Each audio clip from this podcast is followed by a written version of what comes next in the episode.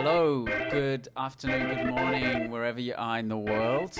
It is both Thursday, the 20th of June, and Friday, the 21st of June. Coming to you today, episode 22 of the It's a Monkey podcast, coming to you today from both New York, where I am, and James is in Sydney at the other end of the world, where it's Friday, living in the future.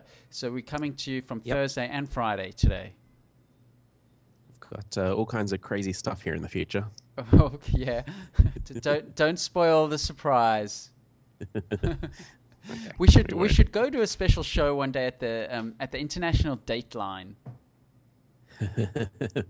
Stand on one side, I think there's one there's one set of islands there or something. I, th- I think there's one place that crosses it. yeah yeah. Anyway, um, down to business. Episode 22. We've got a terrific show coming up for you. Speaking of things in the future, we are going to be talking to Professor Joseph Traub, who is a computer science professor at Columbia University here in um, New York. And he's a specialist in um, quantum computing, which uh, um, was in the news recently when Google um, actually bought a quantum computer in conjunction with another research institution. So, quantum computing is something that gets bounced around a little bit, but no one really knows much about it. So, we'll be talking to, uh, I interviewed him yesterday. We'll be talking to him in a little while. But as usual, we're going to kick off with some news. Um, lots been happening, James, as always in our industry. I mean, I had to, when I was looking up the news, boy, where do we start? Um, so much going on. But um, let's uh, let's look at the geeky end of things first of all. Um, PHP 5.5 was released this week. Yep, the latest version of uh, the software that um, that we use a lot at uh, Flutter and a lot of our products. Um, and yeah, it's it's the latest um, update in their um, in their their release schedule, and it's it's got a few um, nice improvements to it. They've done a lot of back end improvements, so it's running a lot faster than than the old system. Um, it's got a new sort of caching layer, which basically just means things run quicker. Um, and it's also added a new way to uh, encrypt passwords, uh, which is pretty cool. It's basically a um, uh, it's it's just a much more secure way uh, by default of encrypting passwords. PHP has a bit of a, a spotty history of um, having some very easily crackable methods of recording passwords, so they've needed this for quite a long time. So hopefully, any website that uses it will now have a much more default, uh, much more secure um, password system by default. And of course, PHP is really, I mean, the internet is, is, or, you know, at least the internet 2.0 is essentially built on PHP. Everything from Yahoo to Facebook, um, you know, was, was really, and, and a lot of the, the really core sites were built on PHP, at least to some degree. I know Facebook, um, they, they rebuilt parts on lower level languages, etc. But I mean, I mean, there's still PHP is still their, their scripting front end. Yeah, definitely. Yeah, there's. Um, I mean, Facebook I know has still got tons of its code in PHP, and Yahoo is a big proponent of it. Um, Google don't really use it. Twitter don't really use it, but it's still very popular. It's still, um, I think, the leading web technology. Um, Ruby is definitely more popular for sort of startups, and and um, it's kind of in vogue uh, in that sense. But uh, PHP is definitely the workhorse of the web, and there's lots of very successful large companies that are using it. It scales very well, very very predictably. um, and they and I've- noticed they said they dropped Windows XP support. Um, so of, of course PHP, even though it's an open source and, and typically runs on, on Linux, it um, does run on Windows as well, right?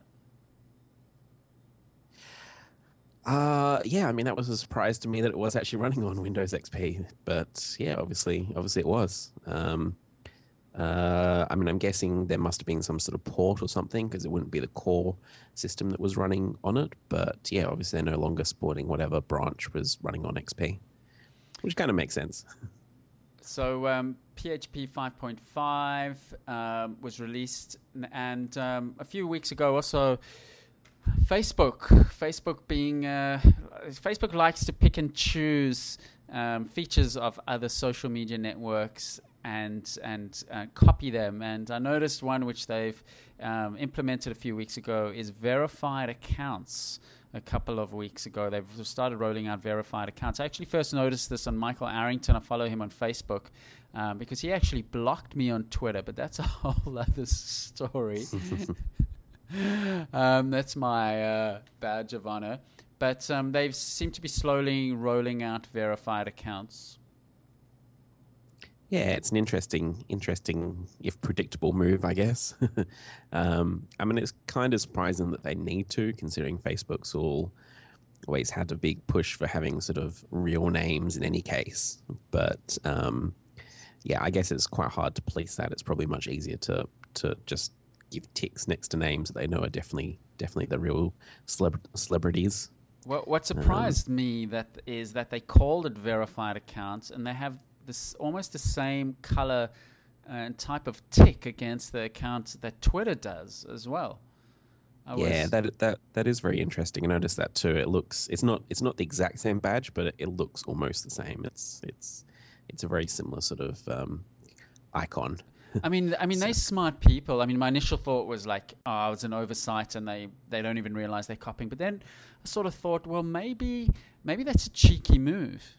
I mean, maybe that's a little bit of a cheeky move in that they're trying to get people that, you know, don't live, eat, and breathe this type of, of thing to actually get a little bit confused as to who they're looking at where.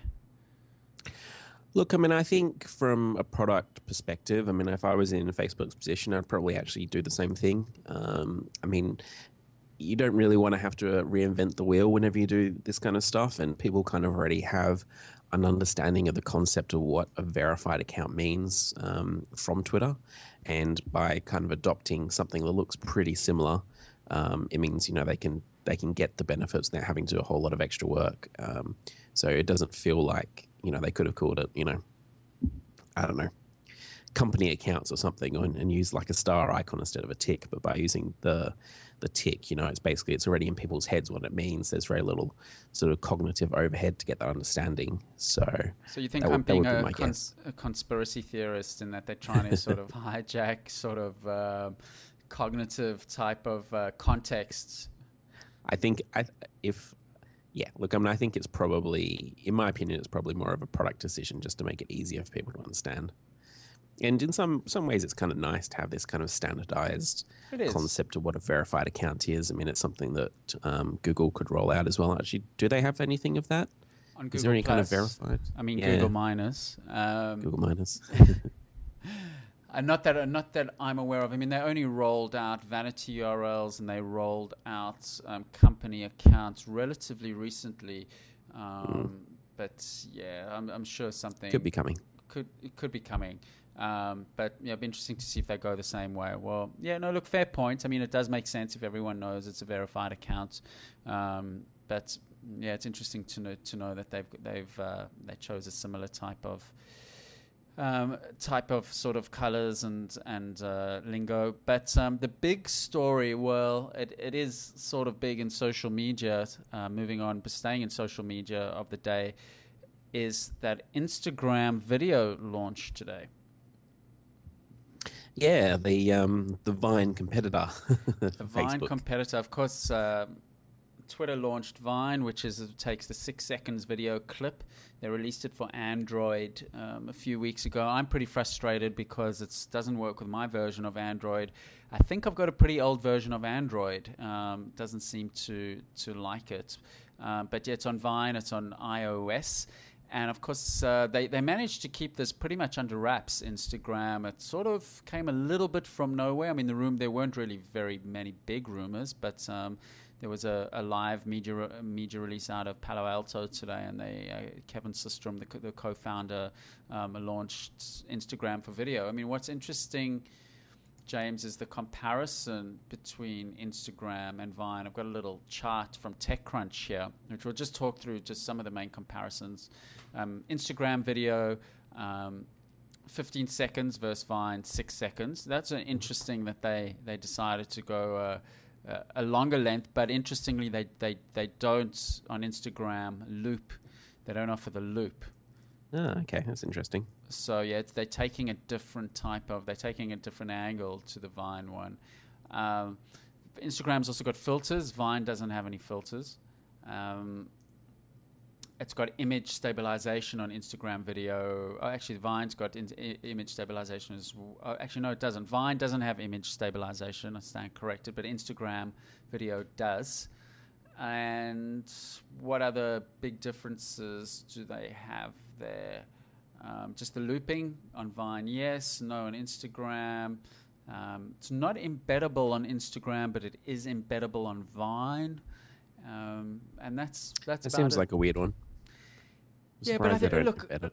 Look, I think Instagram has, I mean, even on the photo side of things, it's always been hard to do anything with the Instagram photos besides on Instagram. Their website took ages to get up. I haven't even managed to use it. It's somehow they've, that's just, you know, has- has never been sort of part of their DNA.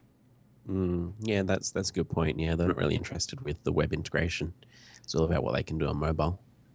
Yeah, so look, I'm pretty excited. I believe it is. Um, they are rolling it out um, in stages. Apparently, Instagram video. I try to update my Instagram. It hasn't come through, but it's technically live. Apparently, I don't know. Did you try to up- update your Instagram?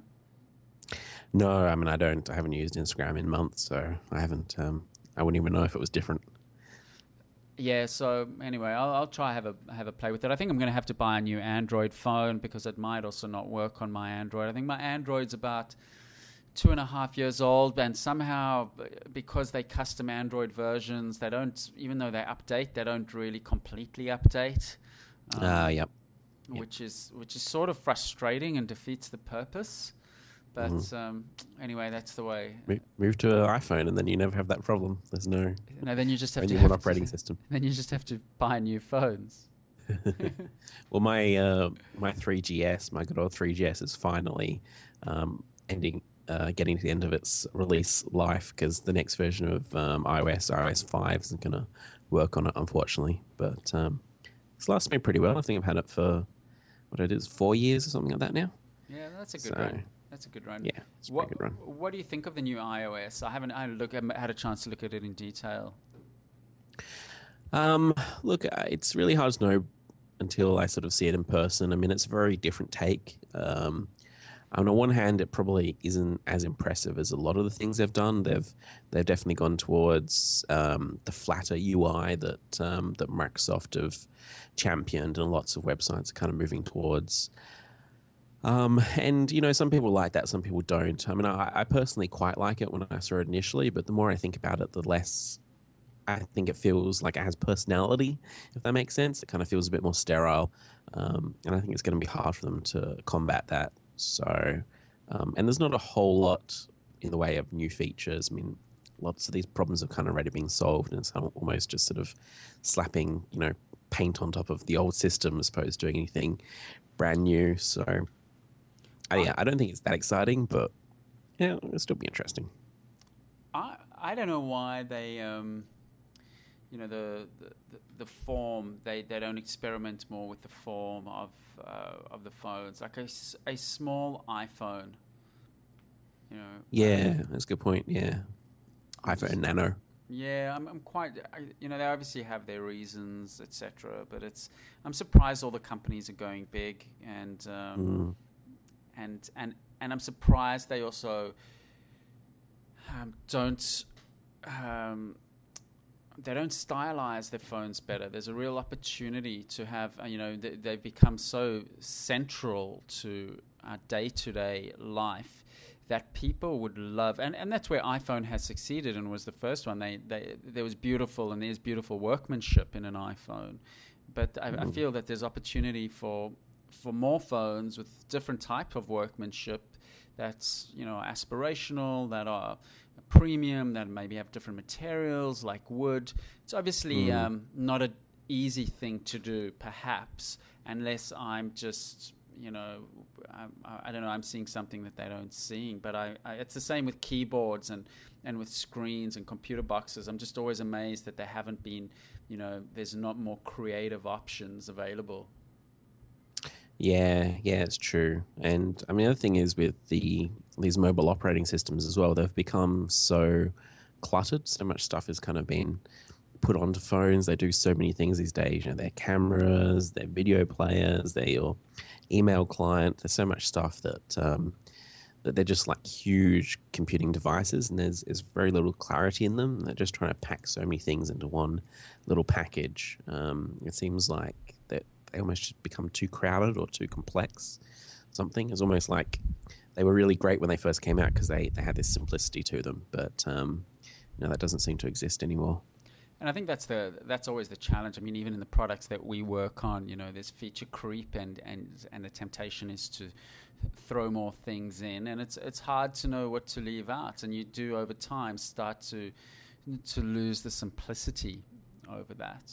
Over yeah, definitely. And and that's that's that's where the challenge is, and that's where I think Twitter has succeeded in keeping it relatively simple. Um, interestingly, on Twitter, they've released some sort of tweet analytics to everybody uh, where you can follow uh, your engagements and retweets. I actually haven't had a chance to play with it yet. Is it of any use? This is Twitter. Twitter Twitter's. Yeah. Uh, uh, yeah, it's it's kind of interesting. They've um, they've kind of got a timeline of how many people followed you each day, and also kind of a timeline of um, your tweets that receive the most engagement, the most retweets, which which is kind of interesting. And they sort of highlight um, the best tweets, so it's quite nice, I guess, to kind of look through your tweet history and, and see what's resonating with the audience. Um, so it's got it's got quite a bit of value, and it's definitely using data that they have and nobody else has. Um, so yeah, it is kind of interesting. I have to say, I hear um, wandering around the streets of New York. The, the nice thing about New York is that it's so loud, so everyone's screaming to each other the whole time to be heard. So you get to hear uh, everyone's conversations, and uh, and and Tumblr. Tumblr gets spoken about a lot more in New York. I mean, it's a New York uh, born and bred company. and You know that might have uh, that always has something to do with it. But I definitely hear Tumblr referred to a lot more in New York than in Sydney. Hmm, interesting. So that is interesting. Anyway, you're listening to Kevin Garber and James Peter on episode number 22 of the It's a Monkey podcast. James, I think there are enough podcasts now that if someone wanted to, they could probably have a 24 hour marathon of our podcasts. Yeah, they could. Yeah, if that's if that's what they're into. Hey, if they do it for charity, and you know, we'll even throw in a few bucks and sponsor them, and so. Mm. Every now and then I get a tweet from someone saying, "Oh, you know, I discovered your podcast and I'm, I'm listening to your old shows," and that's that's kind of flattering. Yeah, yeah. We, we definitely have some people listening. One or two. One or two. No, we, and and if you are listening, please tweet us, please email us, please find us. Um, we'd love to hear from you all over the world. Um, we we promote this out on our main Twitter account, which has has people. Um, all over the world. So drop us a line. We will be going to a short break, and after the break, um, we'll be talking to Professor Joseph Traub, who is a professor of computer science at Columbia University. And uh, we spoke to him, I spoke to him uh, earlier this week about um, quantum computing. So stay with us.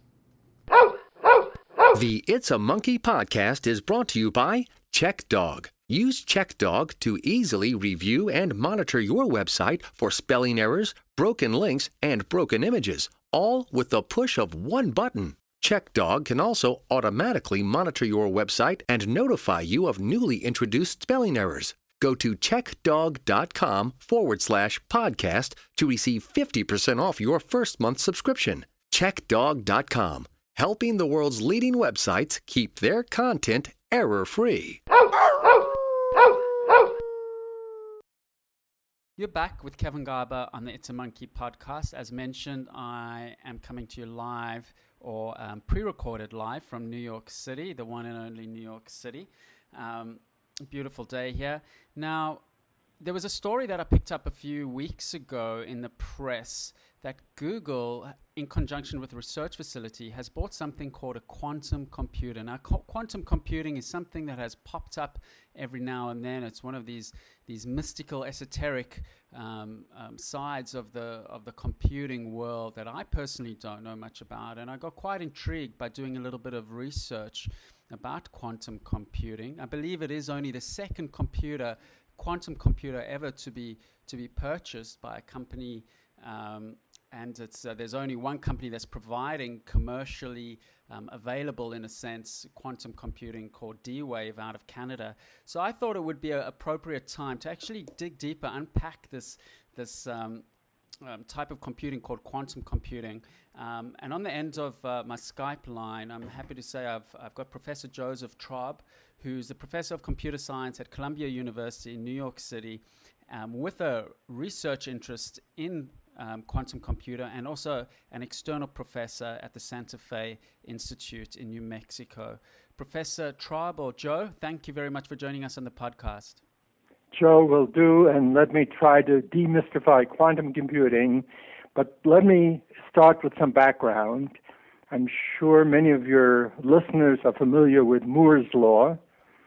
And of course, that's that's where processing power will double about every 18 months. Exactly. Uh, Gordon Moore, a co-founder of Intel Corporation, uh, empirically noticed in the mid 60s that the number of transistors on a chip was doubling every 18 months, and this would have profound consequences if that exponential growth continued, and it has. So from the mid 60s to 2013, you can do the subtraction. Uh, so that's the reason your cell phone has the power that a supercomputer would have had 20 or 30 years ago. So your cell phone has the power um, that, say, uh, the fastest computer at the CIA or General Motors might have had 20 or 30 years ago. But that's ending for a number of reasons. And some people say it actually ended in 2014 that if you had just a uniprocessor running because of heat problems, you couldn't run it at full speed. So Moore's law actually has already ended. And if it hasn't ended, it will because we're against basic physical limits and also limits on design, limits on the cost of fab facilities. So what we're doing in the interim is multi-cores, putting a bunch of processors in the computer, many cores, meaning more processors, um, and massive parallelism. And, and, and, Joe, if I can just interject there for a moment, of course, this is um, Moore's law and, and the computing you're talking about is known as conventional computing. Classical. Classical in computing, bits and bytes, zeros and ones, uh, electrical current either on or off. Exactly. Uh, so I'm going to lead up in about a minute to, to quantum computing, what's driving it. Um, the National Research Council, National Research Council of our National Academy of Sciences, issued a report oh, a year or two ago saying for the next, say, five or ten years, uh, will massive parallelism is what we'll have. So many, many thousands of processors, or even hundreds of thousands, uh, faster supercomputers from China and the United States for example, have hundreds of thousands of processors. But there are problems with uh, massive parallelism. Um, it's difficult. They're difficult to program. For some problems, you can't decompose them for parallel computing.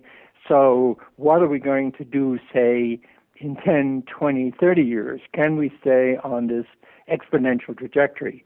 And there are various exotic new technologies DNA computing, molecular computing, and the one I chose, because it's such a sexy subject, is quantum computing. I've always been fascinated by quantum computing because it's so counterintuitive. Um, Richard Feynman, one of the great physicists of the 20th century, uh, published a paper in 1982 saying we might need a quantum computer to solve the problems of quantum mechanics, which is really all of much of modern chemistry and physics is based on um, quantum mechanics.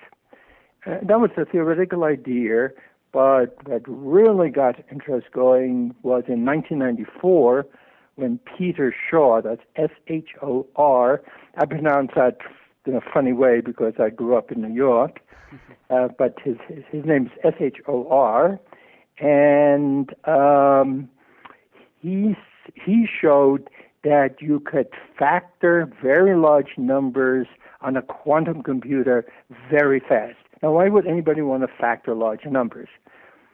I assume your readers know what I mean by factor. You have a number, say, with hundreds of bits, and you want to find, see if they can be decomposed into uh, uh, some products. And it's easy, given two numbers, to form their product, but it's believed difficult on a classical computer to factor them. And that's the basis of much of the protection of banks, etc. For instance, the RSA uh, corporation is is based on this idea of difficulty. Now, nobody's actually proven that the fastest algorithms on a classical computer are exponentially hard in the number of bits. Uh, one of the great open problems is prove that there cannot be polynomial time algorithm for factorization. So that's an open question, but most people believe you can't do it fast on a quantum computer. Right. Fast means in polynomial time in the number of bits. So Shor showed that you could do it in polynomial time. That caused a huge amount of interest because that's the way we protect our banks, we protect our messages, etc. Uh, because we believe this is this problem is difficult. Um, now, I actually work on what Dick Feynman suggested, which is tackling the problems of quantum chemistry and quantum physics on a quantum computer. So, for example, um, as you know, uh, the evolution of a quantum system is governed by the Schrodinger equation, and we've shown that you can solve the Schrodinger equation, or more specifically, compute the ground state energy fast using a quantum computer. Uh, now, I should warn you, I'm a theoretician. So, what I'm interested in is algorithms, meaning methods for solving problems, and computational complexity, which, which means what's the intrinsic difficulty of a mathematically posed problem. But an important issue, which you actually started with when you talked about D Wave, is can we build quantum computers? Now, there's some, I'll, I'll turn to D Wave in just a minute. Um, there are certain impediments to building quantum computers. Well, what I One found, sorry to interject for a moment, but what I found, what I found interesting is in the, in actually looking at the photo of that D-Wave computer, is that it's got quite unusual pieces that um, have to be cooled to absolute zero or, or close to absolute zero of yeah, minus 273 or, or Celsius or something like that. Actually, 20, and this is amazing.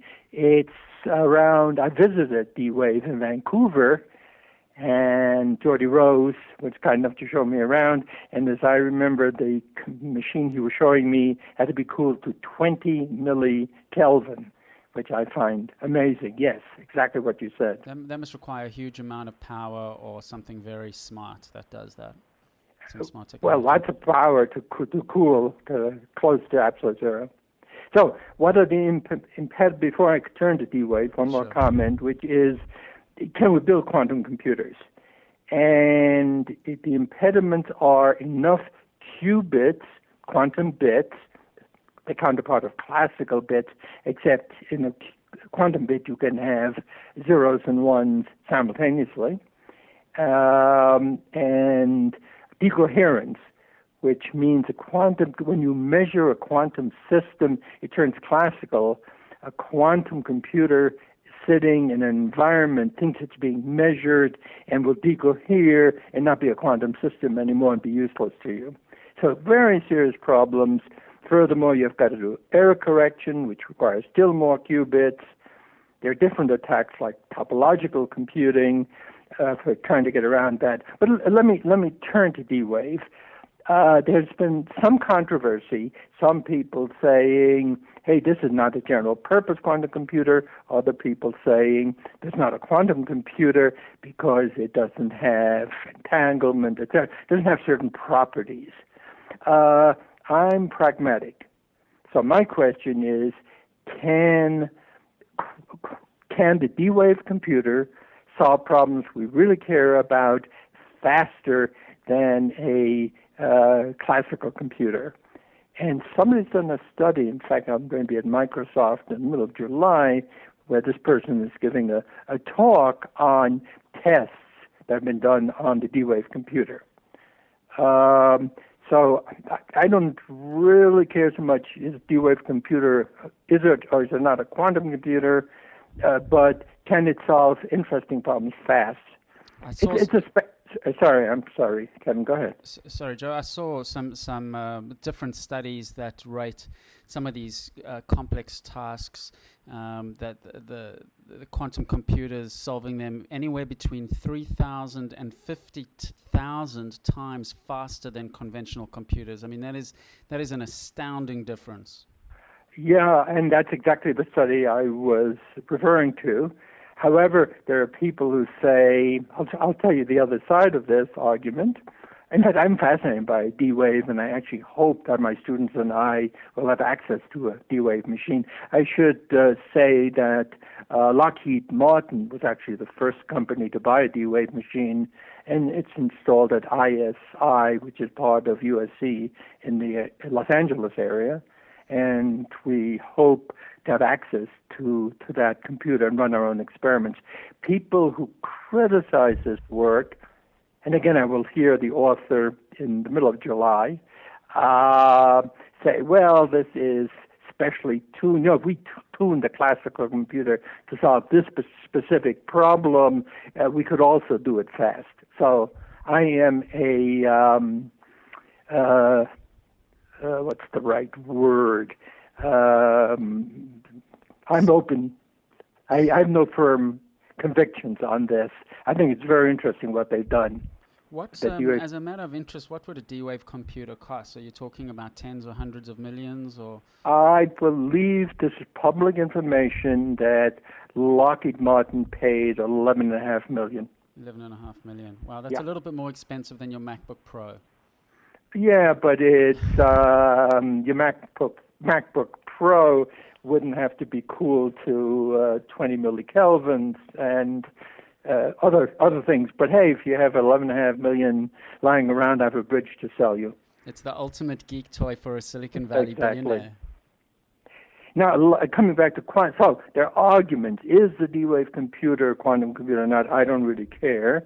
Uh, there are a lot of countries, including your country, that interested. It created a huge stir so Canada has a huge effort.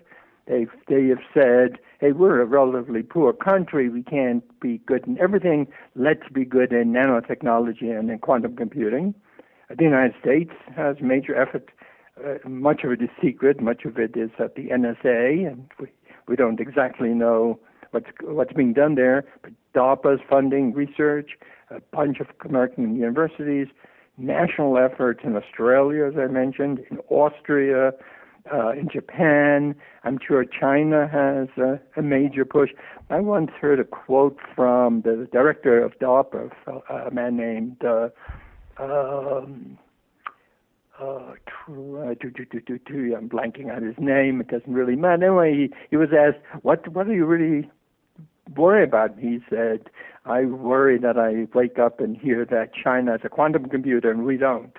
Now, I don't know if he really said that, but that's, that's the quote. There's been a huge interest, I think, partially.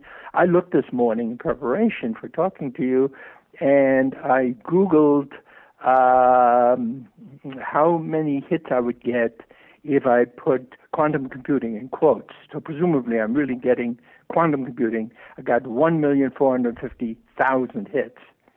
There definitely so, seems to be a slight tipping point. And what what I find interesting, Joe, is that of course when IBM started, um, they stated that um, you know perhaps only five percent of um, the world, I don't know if that was companies or people, would you know a computer would be relevant to only five percent of the people, or, or purchasing a computer would be only relevant to five percent uh, of of people in the world. And of course, look at look at what's happened. And could could we be in a similar the beginnings of a, of a part in the pun, a quantum shift in um, you know disrupting the, the, the, the business and personal computer market. I know even in Australia, the university, one of the universities in Australia last year said that quantum computer, computers could be available commercially within um, five to 10 years. I'm not sure if they meant consumer level type products or, or business or, or only the high end, but uh, are we at the beginning of something very, um, you know, a big, a big shift?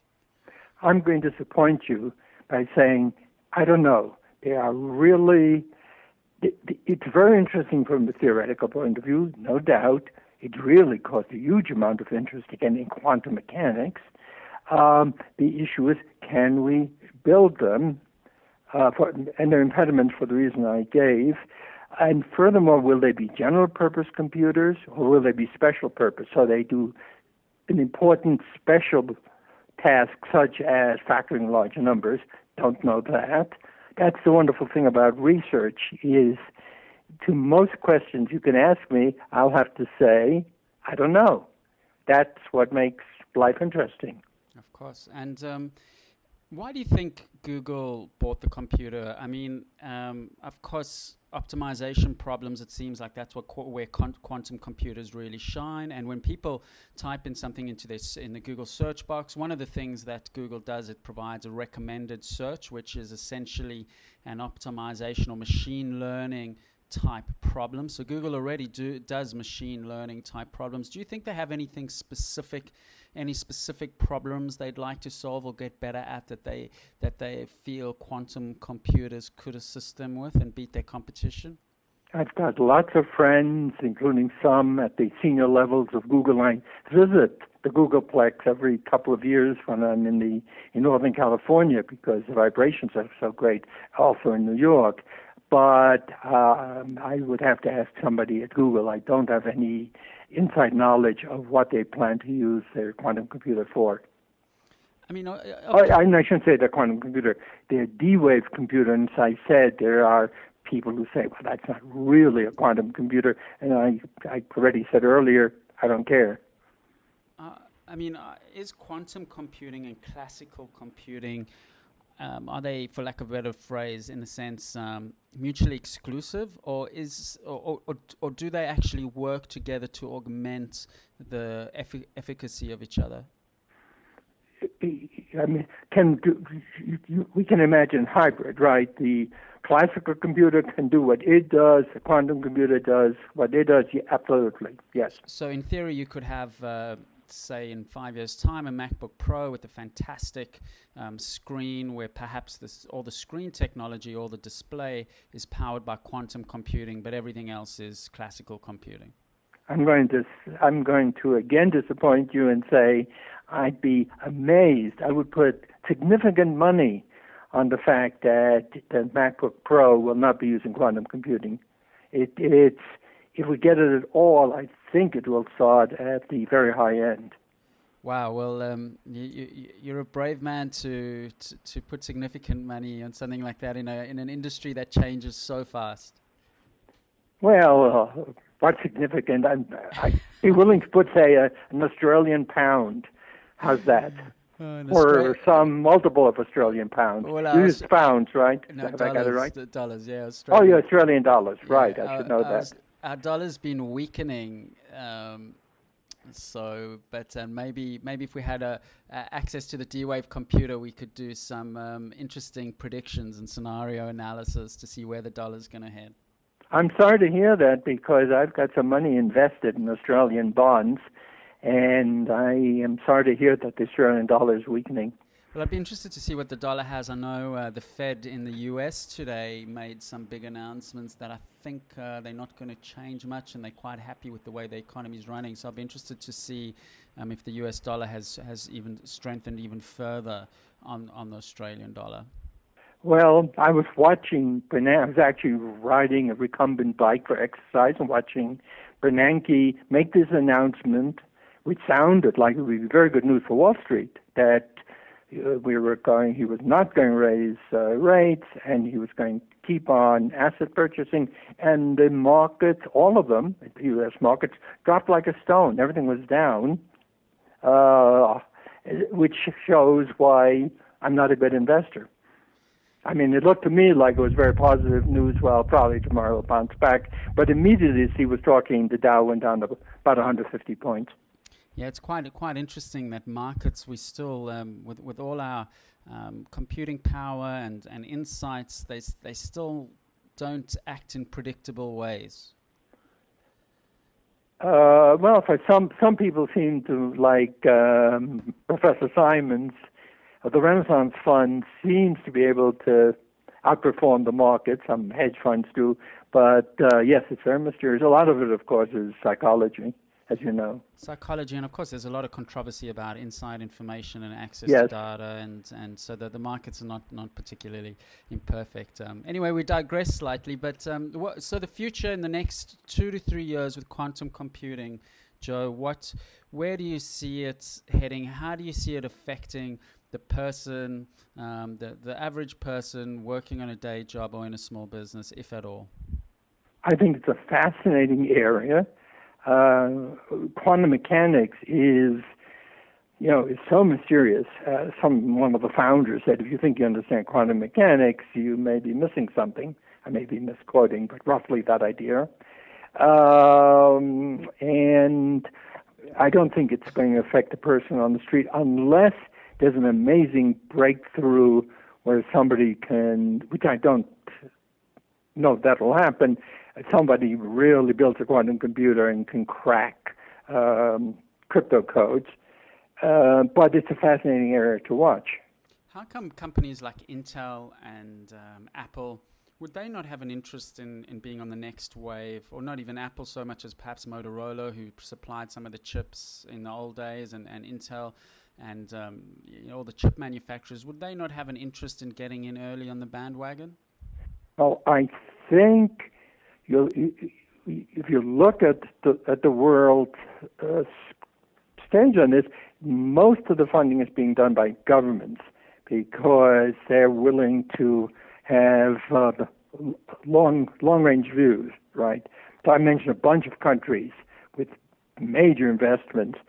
Companies, and that's in fact an argument uh, that my colleagues and I make is that's why we need funding from the government for doing basic research.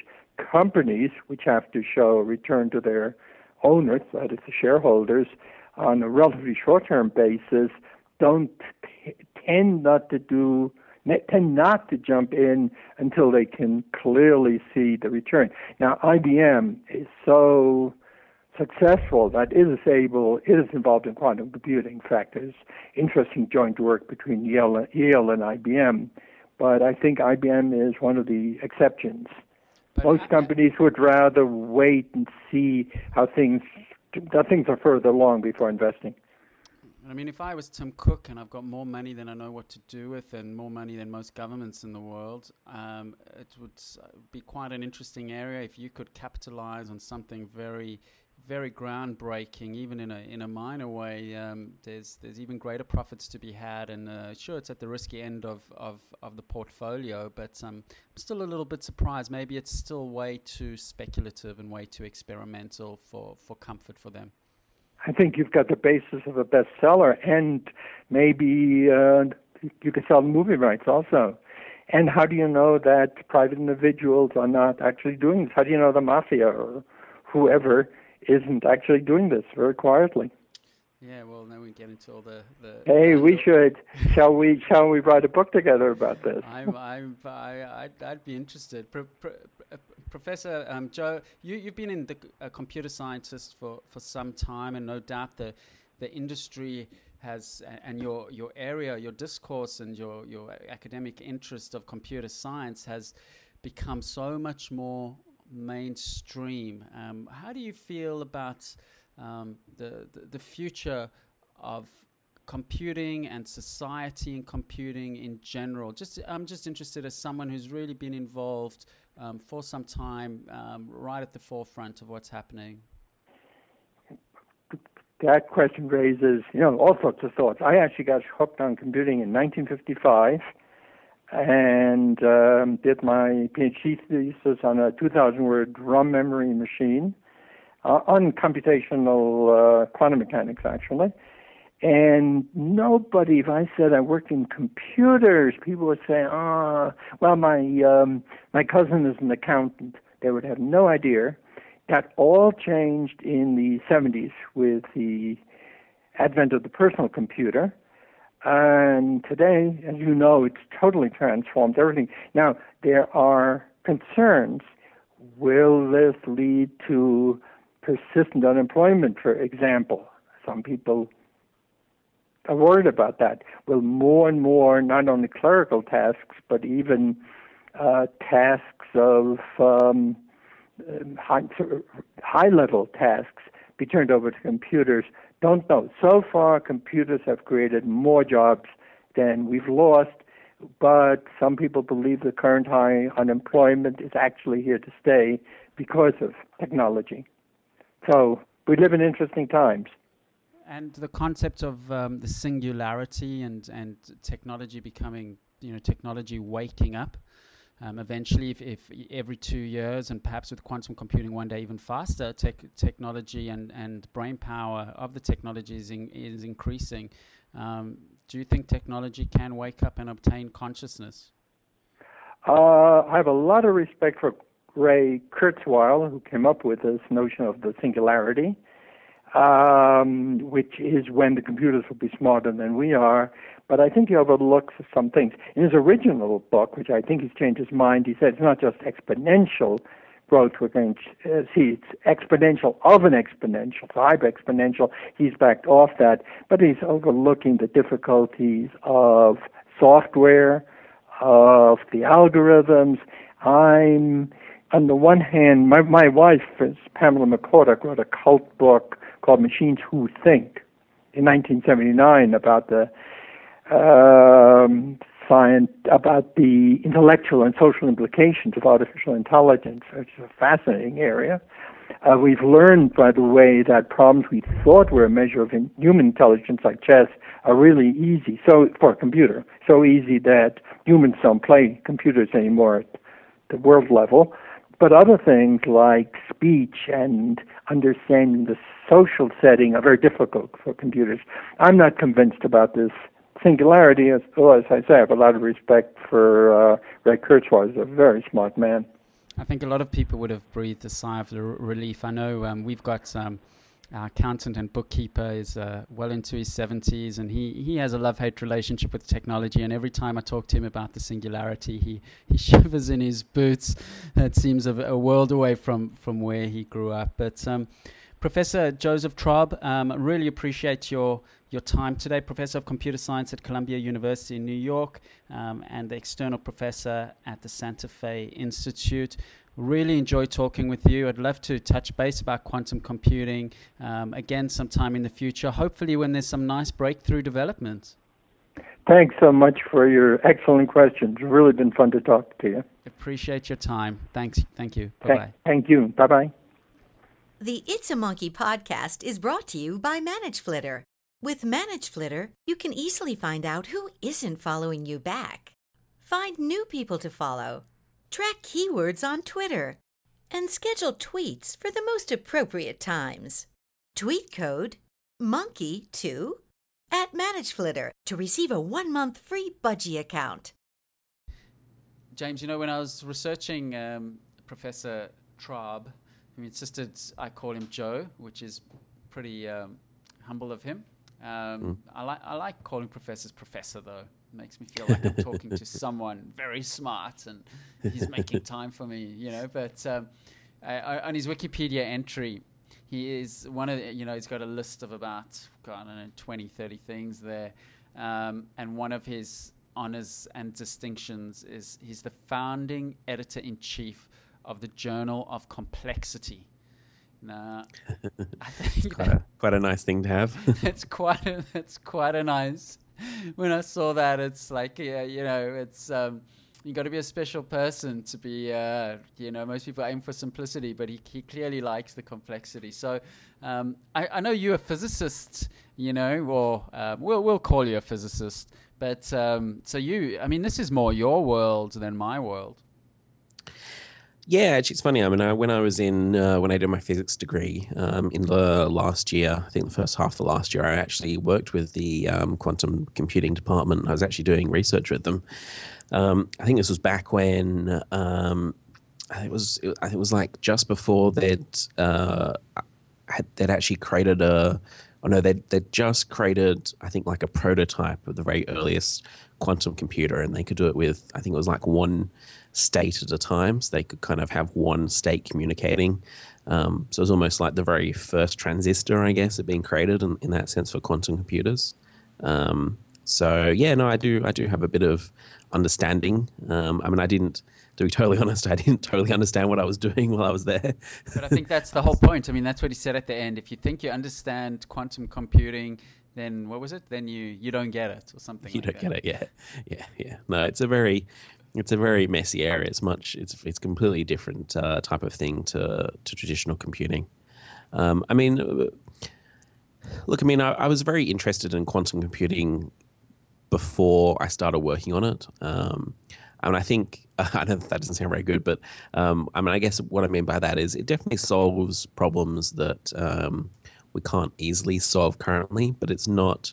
Um, it's kind of not like it's not the same thing as before there were computers and now there are computers. It's kind of more like um, I don't know. It's very hard to describe, but there's like there's a very from a like like a, like a biplane to a jumbo jet, as opposed to Yeah, walking to uh, flying type. Yeah, yeah, kind of like that. I mean, it's not quantum computers aren't faster, which is like that's not that's not the thing that they provide. They basically provide. Um, well, I mean, they could be faster, but that isn't that isn't the, the point necessarily of quantum computers. It's that they they solve a different set of problems. Um, so there are certain things that you you can't do with traditional computers that you can do with quantum computers. There's sort of a range of problems you can solve, um, and and I mean, there's there's a limitation of traditional computers. There's a set of problems um, uh, which are um, uh, very difficult to, to solve, particularly ones that have lots of alternate things you need to compute at once. So things that are kind of like physical simulations or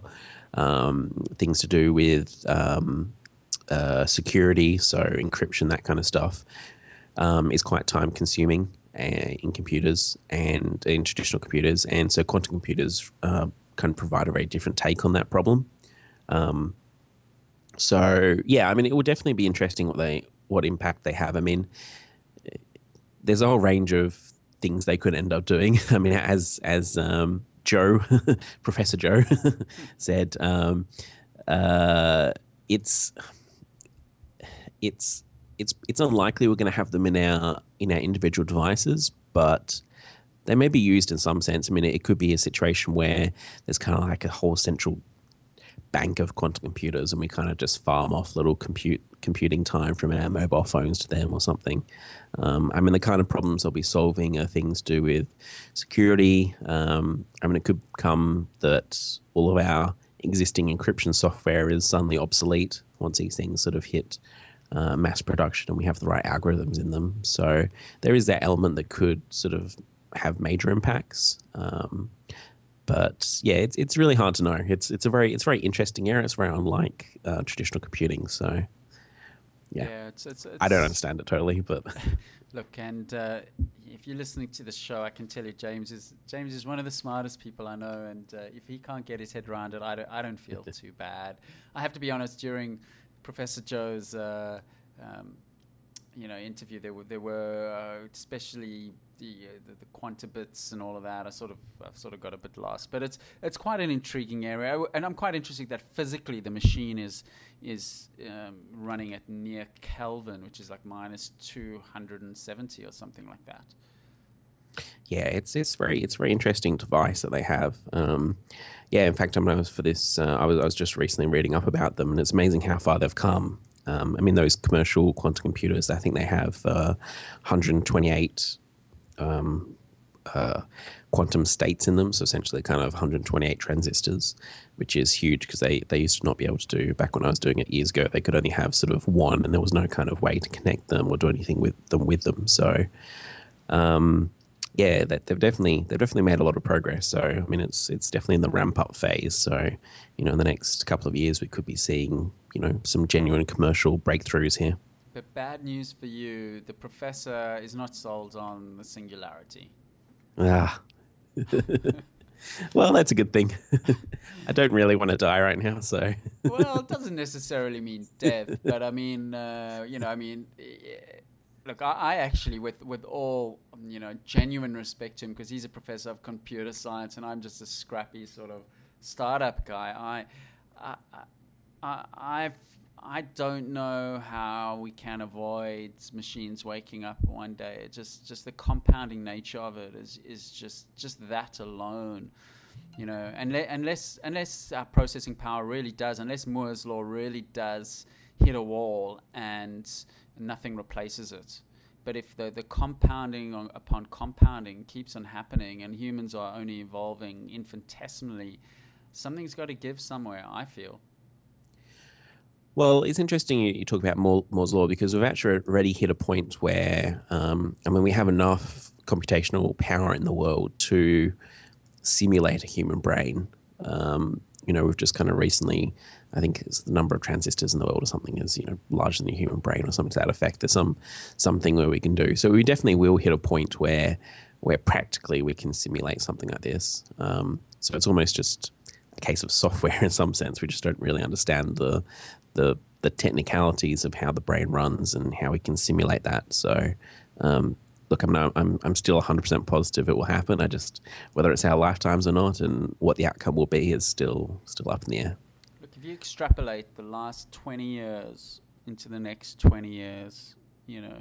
Um, I, I don't even think we can conceptualize, you know, everything that we take for granted, emailing yeah. videos around and collaborative consumption and and Mm, you know, supercomputers on our phones and all sorts of things. Um, yeah. I just want my holograms and uh, and personal flying cars. If I get those, I'm happy. yeah, I'm not. I'm not exactly sure. Not ex- exactly sure quite quite what I want. I think it's. I think it's definitely um, definitely tied into health and longevity and dying really quickly in in without any suffering. But um, anyway, we we I'll, there's I'll plenty of ways you can die quickly. but I know what you mean. I almost said immortality, but there's a great Greek, I think it's a Greek or Roman mythology about um, one of the gods that was uh, immortal and now he begs to be killed eventually. Mm. Yeah. You know, because it, he starts he starts going mad. But um, because anyway, we, we digress. You've been listening to Kevin Garber and James Peter on episode number 22 on the It's a Monkey podcast. Every second Friday, we are keeping up on our podcasts religiously. So if it's Friday in your part of the country, uh, in part of the world, just remember to hop onto uh, itsamonkey.com or please subscribe on iTunes as well. If you are listening on iTunes, pop onto the website, leave a comment, stay in touch with us. Um, if you enjoy it, tell someone and tell us as well. Um, we'll probably be talking about collaborative consumption in a couple of weeks, speaking to an expert in that area. That's everything to do with Airbnb and car sharing, and uh, I think it's a really exciting area. And um, until then, thanks for joining us from New York and Sydney. Have a good one.